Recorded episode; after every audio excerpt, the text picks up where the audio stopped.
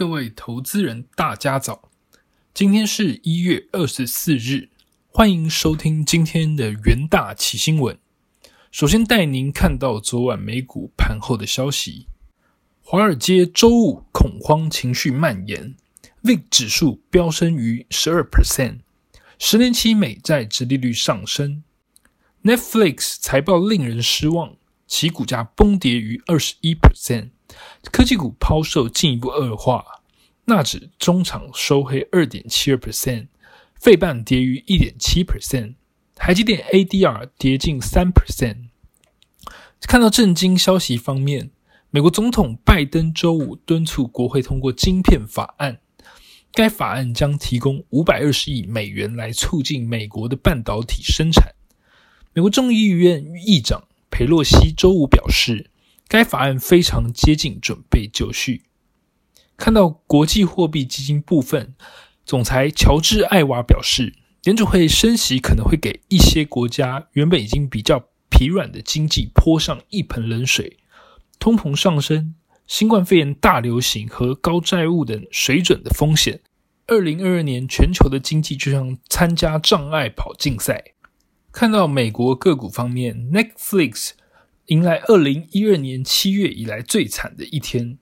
由于 Netflix 最新财报揭露订阅成长速度放缓，且财报预测逊于市场预期，摩根士丹利和巴克莱等多家投行全部调降 Netflix 股票的评级。其他拥有串流媒体的企业也同步的下跌。看到苹果部分，苹果下跌一点零三 percent 至每股一百六十四点五一美元。苹果下周四盘后将公布最新的财报。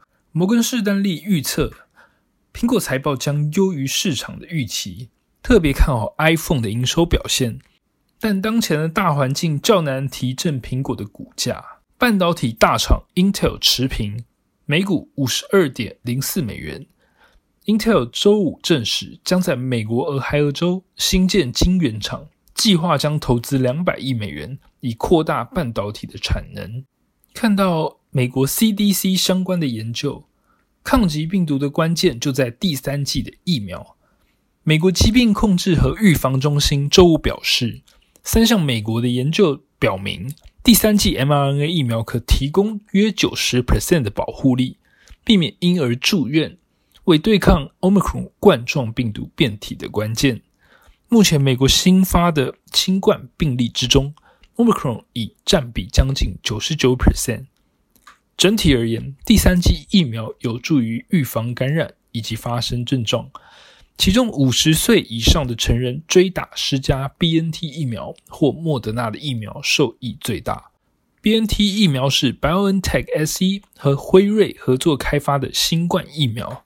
CDC 主任在白宫简报会上表示，即使接种疫苗者，其获得预防感染和住院的保护力最高，即符合资格就追加接种第三剂者。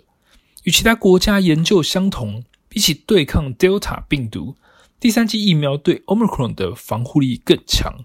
研究发现，接种第二剂疫苗六个月后，其获得的保护力将下降至五十七 percent。而追加第三剂者，其预防住院和急诊的保护力将达到九十 percent。另外，根据英国研究显示，追加剂获得的抗体保护作用在十个月后就会减弱，因此尚不清楚第三剂的效力可以持续多久。一些国家已经开始提供额外的追加剂，但一份来自以色列近期的研究发现，虽然第四剂 mRNA 增强了抗体。但保护水准不足以防止 Omicron 变种株的感染。美国人对追加施打疫苗的意愿不高，部分是因为公卫资讯变化太快。一些专家则认为，能证明追加剂效益的美国数据并不多。根据 CDC 的数据，在美国民众之中，只有八千两百五十万人，约三十九点三 percent 有接种第三剂。看到能源相关的讯息，大摩表示，在原油供应不足的情况且需求旺盛之下，布兰特原油在今年第三季预估将触及一百美元。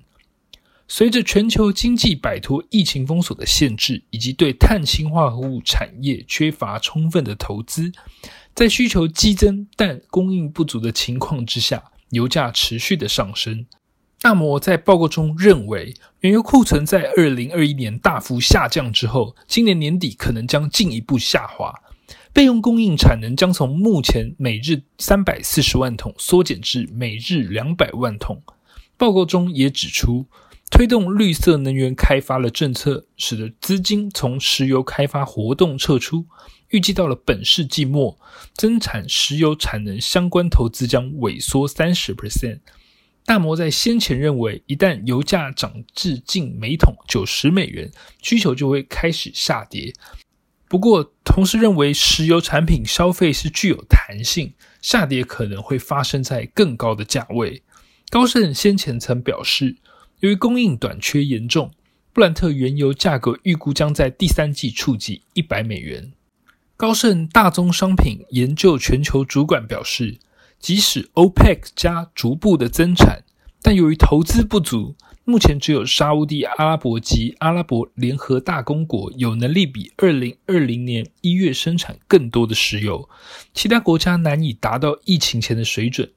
他说，在接下来的三到六个月内。这个市场可能会变得非常的紧张。接下来进到三分钟听股期的单元。首先看到宏达电期货，一月二十日，宏达电宣布 Vive X 加速器计划合作伙伴团队完成巴黎圣母主教堂 VR 数位重现的内容，可透过五 K 高解析显示荧幕 Vive Focus Three 观赏，可支持呈现教堂内部的艺术创作等细节。这项成果将与法国主要电器商 Orange 合作，于法国巴黎向公众来开放。花电期货周五下跌零点五八 percent，盘中一度挑战十日均线。二零二一前三季 EPS 亏损二点八七元，预估全年亏损三到四元，较二零二零年大亏七点二七元有所收敛。宏达电二零二二年转攻于 VR 产品研发，受惠元宇宙题材持续发酵，有助其价发展。接着看到大成钢期货，大成钢受惠铝卷板及不锈钢价量均上扬，二零二一 Q 四有望转亏为盈。二零二二年受惠美国基础建设需求将发酵，铝卷板价格持续来看涨，加上不锈钢价格。预估将维持在高点，大成钢将受惠。二零二二年 Q one 营运有望再优于二零二一年的 Q 四。随着美国对十八国进口铝卷板进行反倾销的调查，使得卷板进口量减少，铝卷板报价开始上涨。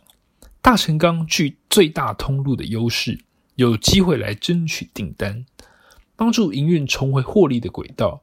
周五，大成钢上涨零点三三 percent，连收两根红 K 棒，盘中一度挑战季线，看好期价后市的发展。接下来看到新兴期货，大摩周五报告指出，虽然 TV 面板价格可能会在几个月之后反弹，但 IT 面板价格仍然具有不确定性，恐怕将为面板厂二零二二年 Q2 毛利带来不确定。下调友达平等。认为面板股短期恐怕不会有新利多，股价很难上涨，建议获利了结。二零二二年一月下旬面板报价，TV 面板跌幅持续收敛，尚未完全止跌。IT 面板，包括显示器面板与 NB 面板，则是跌幅扩大，将直接冲击二零二二年 Q1 的获利。周五新兴期货重挫九点四四 percent，跌破长短均线。外资大卖个股现货，趋势转弱。以上就是今天的重点新闻。明天同一时间，请持续锁定元大旗新闻。谢谢各位收听，我们明天再会。